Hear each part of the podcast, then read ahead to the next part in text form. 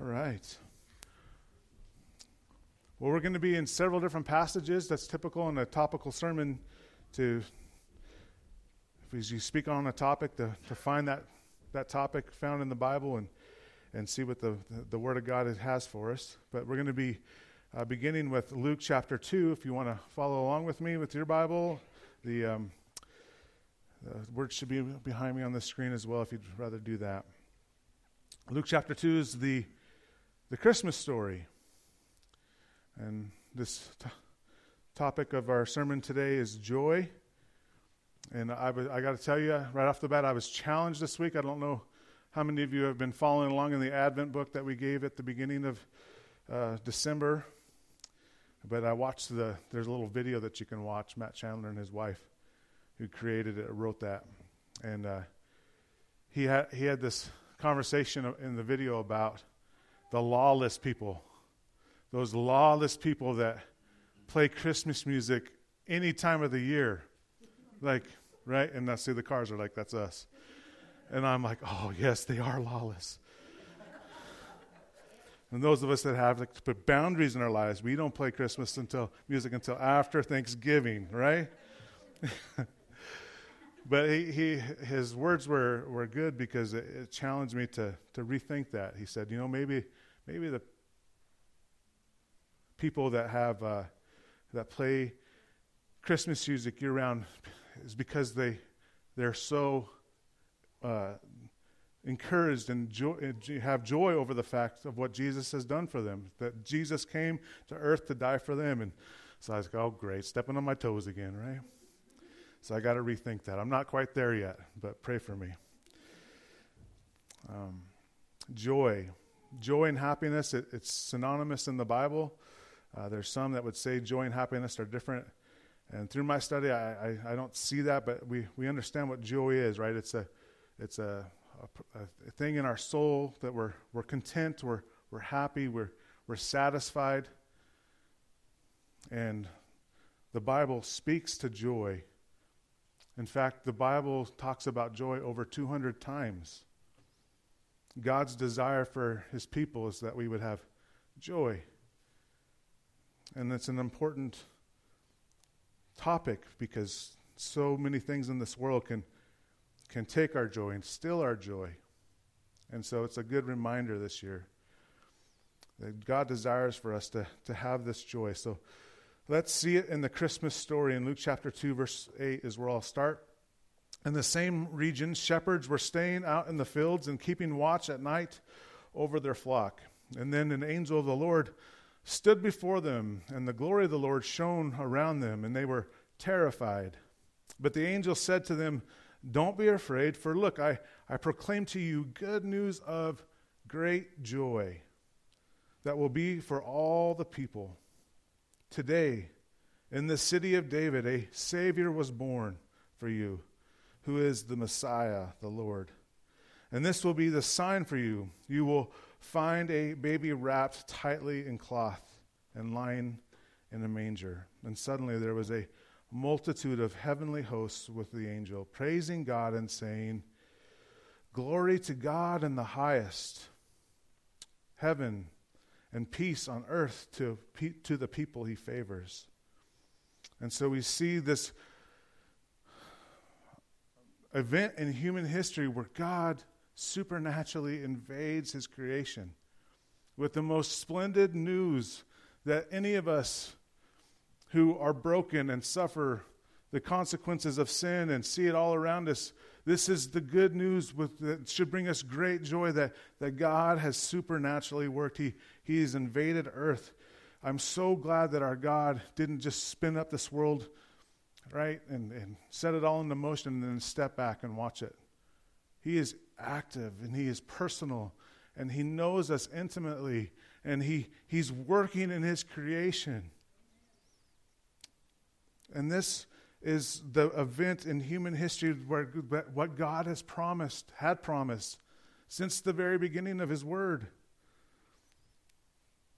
That a Savior, Jesus, the God man, God in flesh, came into His creation to seek and to save those who are lost, and that would be everyone. And so, in spite of what this world is doing and in spite of the, the chaos that we see around us, we have this to hold on to, this great joy of what God has done. And so, let's celebrate what God has done. And, and the question I want to ask all of us, and I asked it myself this week, and honestly, I wasn't very happy with my answer. Where does your joy come from? Right? I know I'm supposed to find joy in the Lord, but often we find seek to find joy and happiness and other things and what the world offers. And we know it often leaves us lacking. We, uh, we know that the joy and happiness in this world is fleeting, it's not permanent. And so, the, the more we wrap our minds around this understanding that God desires for us to have joy, but that joy needs to come from Him and not of this world. That's what Solomon said in Ecclesiastes, right? We, we're doing a series in Ecclesiastes before we started the, the Advent season. And Solomon was the king of Israel. He had everything at his disposal. He had, he had money, he had authority, he had as many women as he wanted. And he said, I'm going to try to find uh, uh, understanding of what life is all about through pleasure. In Ecclesiastes chapter 2. I said to myself, he says, Go ahead and I will test you with pleasure. Enjoy what is good. He sought to find happiness and joy in what this world had to offer, and he had it at his disposal. And his conclusion was, but it turned out to be futile. It was vain. It was fleeting. It's trying to like wrestle the wind. It's impossible to find utter joy and happiness and satisfaction in those things. He goes on in verse 2 I said about laughter, it is madness, and about pleasure. What does this accomplish? Right? The cynical Solomon says, if this world is just the meaning of life is found in what this world has to offer, then it's just vanity. It's just vain. And we can contrast that with the prophet Habakkuk. Habakkuk, who's a prophet of God, who's near to God, who's in this time of judgment. God is judging his, his people. And he prays this just beautiful prayer in Habakkuk chapter 3. And you contrast this, his attitude, his heart attitude, with what uh, uh, Solomon does in, in Ecclesiastes, and you see a vastly different source of where Habakkuk is trying to find his joy. He says this Though the fig tree does not bud, and there is no fruit on the vines, though the olive crop fails and the fields produce no food, though the flocks disappear from the pen and there are no herds in the stalls, so anything and everything that would find, you know, be good in this life, Habakkuk says, if it's all gone, if it's all taken away, it doesn't matter. He goes on, Yet I will celebrate in the Lord. I will rejoice in the God of my salvation. Your translation might say, I will find joy in the God of my salvation. Habakkuk's focus is not on what this world can, can provide for him. He says, the fig trees, if they're not budding, if there's no fruit on the vines, if the olive crop fails, produces no food, it doesn't matter because I have God. And I am finding, I will find my joy in Him and what He is doing. Verse 19 The Lord, my Lord, is my strength. He makes my feet like those of a deer and enables me to walk on mountain heights. For the choir director on the, uh, the that's he's just instructing here for the choir director on the stringed instruments. But you see the difference. You see Solomon trying to find meaning and pleasure in this world, and he says it's all vain. But we have this prophet of God who, who is in the midst of God's judgment, and he says, If it's all taken away, it doesn't matter because I have my God. So, my question this morning what are you finding your joy in? The things of this world or of God? It's a hard question to ask. But we, this morning, we can rejoice in what God has done. We can have joy in what God has done in Christ. We can find the three points that I want to bring to us this morning is we can find joy in what God has done in the past, right? We our faith that we have in Jesus is not a, a faith that's just built on emotion. Our faith is based on historical, factual evidence that God has promised in the past that He will act and He will intervene, and those promises are fulfilled. And so we can, we can have joy this, this morning in what God has done. Because God has sent a Savior. Before the Christmas story in Luke chapter 2, an angel appears to Mary and tells Mary, "You will be bearing the Messiah. You will be, you will, the, a babe will, you will conceive a child, the, the Messiah, Jesus." And she's so overwhelmed with this that she has to run and tell her, her cousin Elizabeth in Luke chapter 1, verses 41. It's an interesting exchange here. When Elizabeth heard Mary's greeting, the baby, which is John the Baptist, Elizabeth's also pregnant, the baby leaped inside her, and Elizabeth was filled with the Holy Spirit. And then she exclaimed with a loud cry, Blessed are you among women, and your children will be blessed. How could this happen to me, that the mother of my Lord should come to me? For you see, when, when the sound of your greeting reached my ears, the baby, John the Baptist, leaped for joy inside of me. Obviously, God supernaturally working, causing this baby to leap for joy because of the herald that the Messiah was to come into creation. Verse 45 Blessed is she who has blessed is she who has believed that the Lord would fulfill what he has spoken to her. And this is true for all of us. Happy, blessed are we because we who have believed what the Lord has promised to fulfill. We are blessed because we understand that God has worked and God has um, made a way for us to be reconciled to Him. And just as Mary and Elizabeth are saying, we are happy uh, because we have believed what the Lord has spoken, because the Lord has promised this way before this encounter, way back in Genesis chapter 12. Genesis chapter 12, this is uh, the beginning of what we call the Abrahamic covenant. This, this is how the Old Testament and the New Testament dovetail together. We, we can't have the New Testament separated from the Old Testament, they, they dovetail together. This salvation that has been purchased for us is promised way back in Genesis chapter 12. Lord appears to Abram, who's hanging out in Ur. And he says to Abram, Go from your land, your, your relatives and your father's house to the land I will show you. And I will make you a great nation, and I will bless you, and I will make your name great, and you will be a blessing.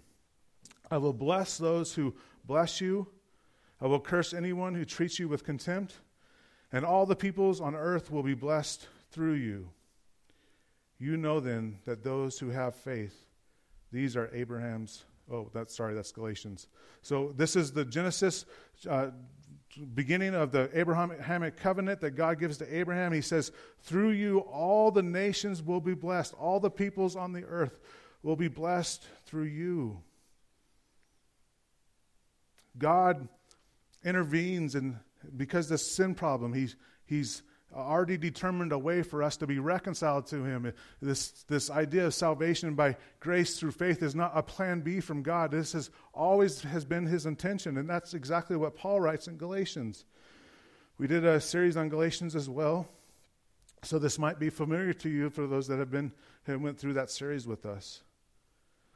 But Paul's writing to this church in, in Galatia where where um, these these guys came in. They're they're called Judaizers.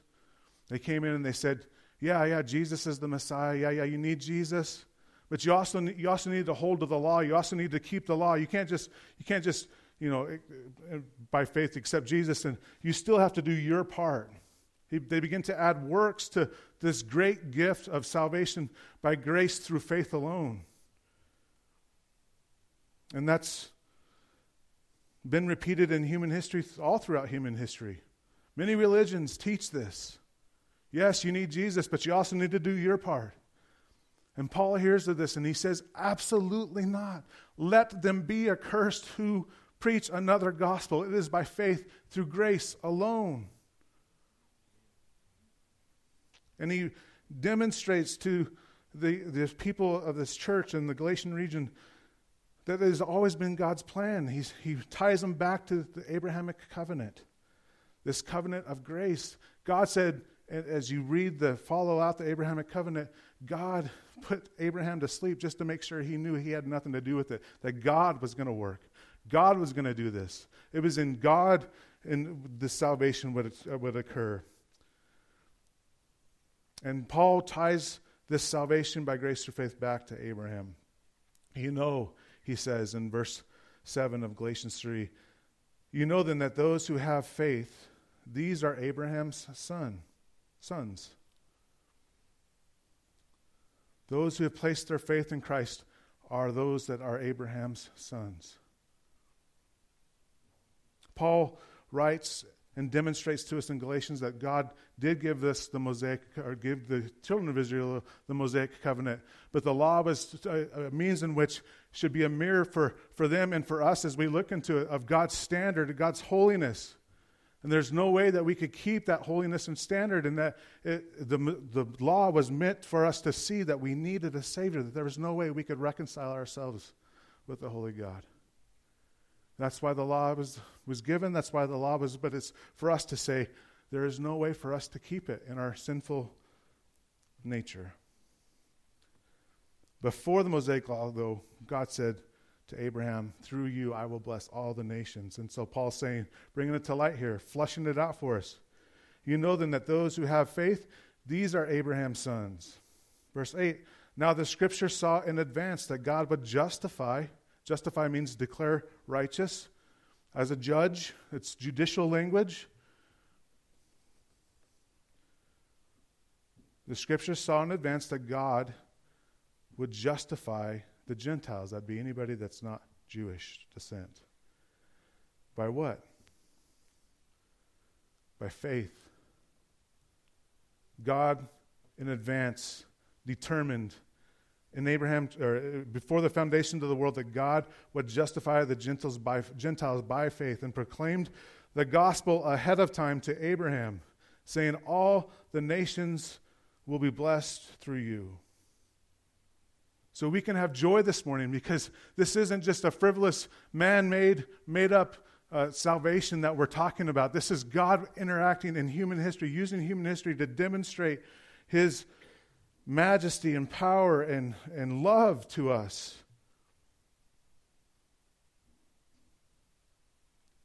All the nations will be blessed through Abraham. And that's why it's so important to understand the Old Testament and to see the, the uh, lineage of Jesus Christ as laid out in Matthew and Luke to demonstrate the fact that Jesus is the fulfillment of this promise of long ago. Abraham, Abraham was around 2000 BC, 2,000 years before Christ was born. God already demonstrating through Abraham this, this salvation that we have is by God and what God has done through the Messiah, Jesus. And that is why Elizabeth and Mary and everyone was excited because they had this expectation of the Messiah, and the Messiah has come. And so they had joy. John the Baptist, the baby, had joy, leap for joy in Elizabeth's belly. And, and we should have joy this morning because God has done a great work. All of us can be reconciled to God, not through keeping a law or keeping um, membership rolls or anything like that, by placing your faith and trust in what Christ has done and Him alone that you too would be blessed, that you too would have this joy given to us by God and what He's done. Paul finishes out here in verse 9 consequently, consequently, those who have faith are blessed with Abraham, who had faith.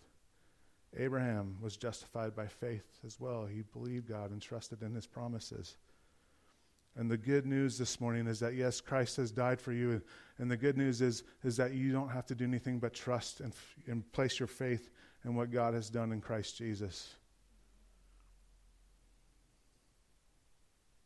You can't earn it.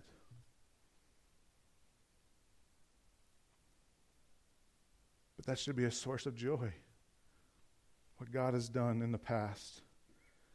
The second point we can find joy in what God is doing now. Wayne talked to, brought this message up in his sermon last week. The fruit of the Spirit. When we're saved, when we, by faith, have a saving encounter with Jesus, the promise is that the Holy Spirit comes and dwells within the heart of the, uh, the, the, the, believer. We're given a, we're made a new creation in Christ, and the Holy Spirit now dwells within us and desires to produce this fruit. And this fruit has many flavors, as we see here in Galatians 5:22. But the fruit of the Spirit is love, joy, peace, patience, kindness, goodness, faithfulness. It goes on, gentleness and self-control. This is the fruit that the Spirit of God desires to, to, to um, create in us as we learn to yield to Him and to walk with Him. And I think it's interesting that the, there's three of the topics that we've talked about in this Advent here, the, first three. Right? Fruit of the Spirit is love, joy, and peace. It's what God can do in us because we're yielding to the Spirit and we're, we're having, as we walk in the Spirit, as we keep our focus on Him, it is the fruit, this fruit of love, joy, peace, patience, kindness, goodness, faithfulness, all these things is what the Spirit desires, desires to produce within us. Love. Who doesn't want to have more love? Who doesn't want to have more joy and peace? And this world offers many counterfeits. But this joy that is promised to us through the Spirit is, is, a, is the source is from God and what He's doing. The only one that's not there is hope. Right? Because hope comes from the hope that we have in the salvation that Christ has given us. By placing our faith and trust in Christ, we are promised an eternal salvation outside of our own. And that gives us great hope. And so we can't experience the, the love of God, the joy of God, the peace of God, the patience of God without first encountering Jesus in that saving way. And so I pray today that if there's anyone in this room that has not encountered Jesus in this saving way, that today would be the day when you would abandon hope and all else and you would place your faith in Christ alone. He has made a way. It costs you nothing. But it cost him everything. By faith, you're justified, right? Paul says in Galatians, by faith, a saving faith, placing your trust in him. I pray today would be the day that would be a reality that you too could be the benefactor of the, the Spirit of God indwelling you and producing this fruit within you love, joy, peace, patience kindness, goodness, faithfulness, gentleness, and self control. We can have joy this morning that God has not left us alone. He hasn't promised us salvation and has just stepped back. He's given us God the Spirit who indwells us. We can have joy in the fact that He's working in us right now. He's, he's trying to sanctify us and make us and conform us more into the image of Jesus.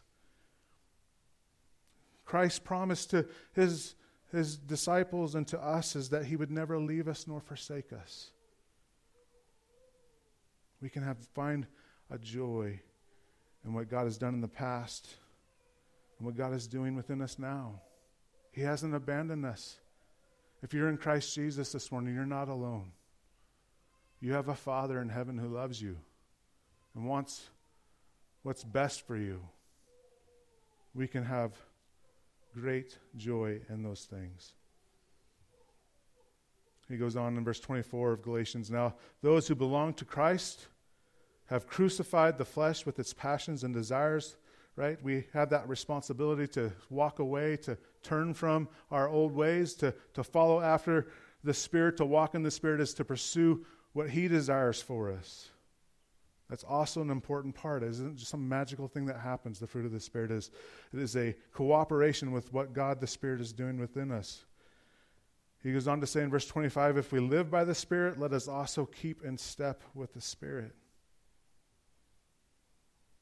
So important. But what joy we can we find? What true joy, that fruit of the Spirit of joy coming, being evident in our lives in spite of us, right? Because the Spirit has done it. That's the promise given to us as we learn to walk in step with the Spirit. We can also find joy in what God will do. I've had a couple sermons now where I've taken everyone, all of us to the end of the story. We know God's, we know the end of the story, right? In Revelation, we know there's a new heaven and a new earth, and all death and sin and COVID and and uh, everything. There'll be no more tears in our eyes. The, the, eternal promise of the, the life that is to come are, is, is for those, but I, I wanted to go there again because I just love that passage, but I thought I'd spare you since I've already mentioned it a couple times. But I just wanted to give you what Isaiah 35:10 prophesied. Isaiah the prophet prophesied of this time. Well, all will be made new. God will reign in this city. And he says here, there shall be everlasting joy. Let's read it. And the ransomed of the Lord, the ransomed, right? God, Jesus purchased us. He had a, there was a transaction. He, he went to the cross to redeem us.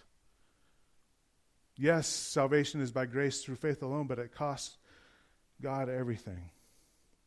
He purchased us out of sin. He purchased us out of being separated from Him and He's placed us into the family of God. We've been ransomed. And the ransomed of the Lord shall return and, and come to Zion, the, the city of God, with, with singing, with everlasting joy. It's almost impossible to fathom that. Everlasting joy. God desires for us to have joy in the promise.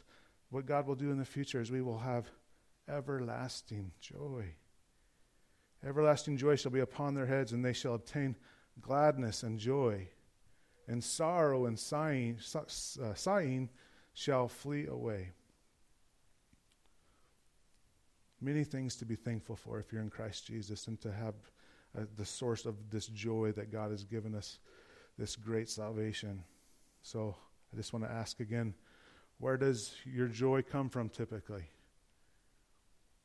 I pray that this might be a time where we could reflect on that response to that question and turn to God. Come to the cross. See his love he's demonstrated for you. Walk in step with the Spirit so that the joy, the fruit of joy, would be more evident in our lives. And I just, I want to close with this. This high priestly prayer in John chapter 17, that's what they call it. We call it. And it's uh, Jesus is our great high priest. He's our intercessor. He's our mediator. Right? He stands in the way. He took the penalty, but he's forever at the right hand, forever making intercession for the saints. And so he's on the eve of his death. He's, he's getting ready to, to be arrested. He knows what's coming. He knows he's going to the cross.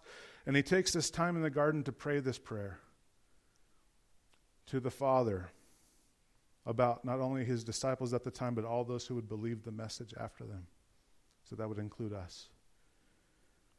And I love this because you can see Christ's heart for, for us. And this is the, the source of the joy that we should have. I come to you and I speak these things in the world so that they may have my joy completed in them. Jesus' desire for us is that his joy would be completed in us, that we would have complete joy. He's praying to the Father and says, This is what I want for my people, that my joy would be made completed in them.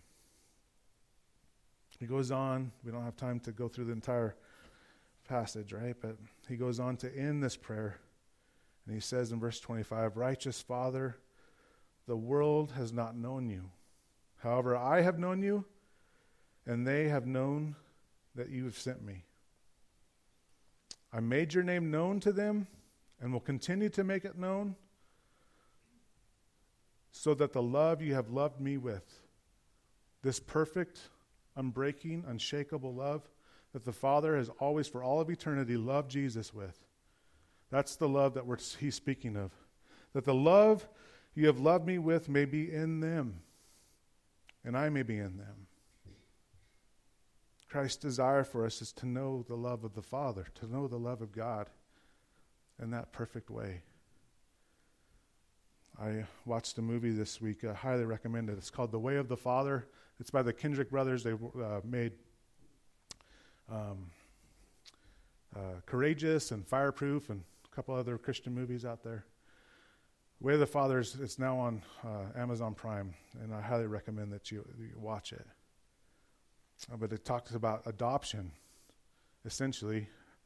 Uh, I guess you're not going to have to rent it after all, since I'm going to tell you the end of the story. but but uh, um, it just had uh, it was more of an interview, like real life documentary type of deal. It was about adoption. There was one guy who his mom gave him away at birth, and so he lived up. He lived in an adopted home, kind of a broken home, kind of lived in the hood. He had he had football talent, and so he was able to to go to college. And he he picked this one college. He had other colleges looking at him, but he loved the coach. The coach seemed like a father figure to him, something that he never had. And so him and this this coach, you know, we became close, and and this kid, this guy, looked up to him as like a father figure. And then the the coach gets another job at another university, so they they part ways, but they always kept in touch. And after a while, he makes it to the this guy, kid makes it to the pros, and after a while, he wants to find out who his who his biological parents are. And so he does the paperwork and he gets the the living birth certificate and all that stuff, and has the name of the mother, but no name of record for the father. So he gets a hold of the mother, and the mother, um, you know, great. She's just blown over, just couldn't believe it. You know, she knows she made the right decision. To at that point in her life, she couldn't couldn't handle it. But instead of ending his life, he she passed that baby on to a, to a family that would take care of him. And uh, he asked, Where, Who's my dad? And she said the name, and he said his heart just dropped because it happened to be that coach. So um, that's just how God works. Um, and so he, of course, has this call with the coach. The coach is like, "Hey, buddy, how's it going?" And he's like, "You'll never guess who my father is. It's you." and uh, and so the, the, the moral of the story is um, after, you know, they had the DNA test to confirm and all that stuff, it was confirmed. And so the, the kid, the, he's now a man, you know, they meet for the first time after this, they found out this information. And the coach guy opens the door and he says, extends, extends his arms, extends his arms and says, my son. And the, the guy said he just was overwhelmed with so much joy because he, he now had a sense of belonging. He had a sense of uh, unbreakable uh, relationship with his father and how important that was for him to have that father that he always longed for. But the, the, the movie goes on to say there's probably many of you that don't have a, the best father figure that father father wasn't there or father wasn't a good father. But the the I, the whole point of the movie was that no matter what your earthly father has done or not done, everyone has access to the Father of heaven through Jesus Christ. And you can have the perfect Father who desires to, to know and to demonstrate to you the love that He's given to us through Jesus. That perfect, unbreakable love that He's given, has always loved Jesus with, is this love that is available for all of us, which should be a source of great joy. That we have a sense of belonging. We're not a cosmic accident. We're adopted into the family of God. If you're in Christ Jesus, you have all the spiritual blessings given to Christ are ours because we are in Christ. What a sense of love God has given us in Christ. And I pray that would be a source of your joy in the coming year. Let's pray. Father, we love you because you first loved us. We're so thankful, God.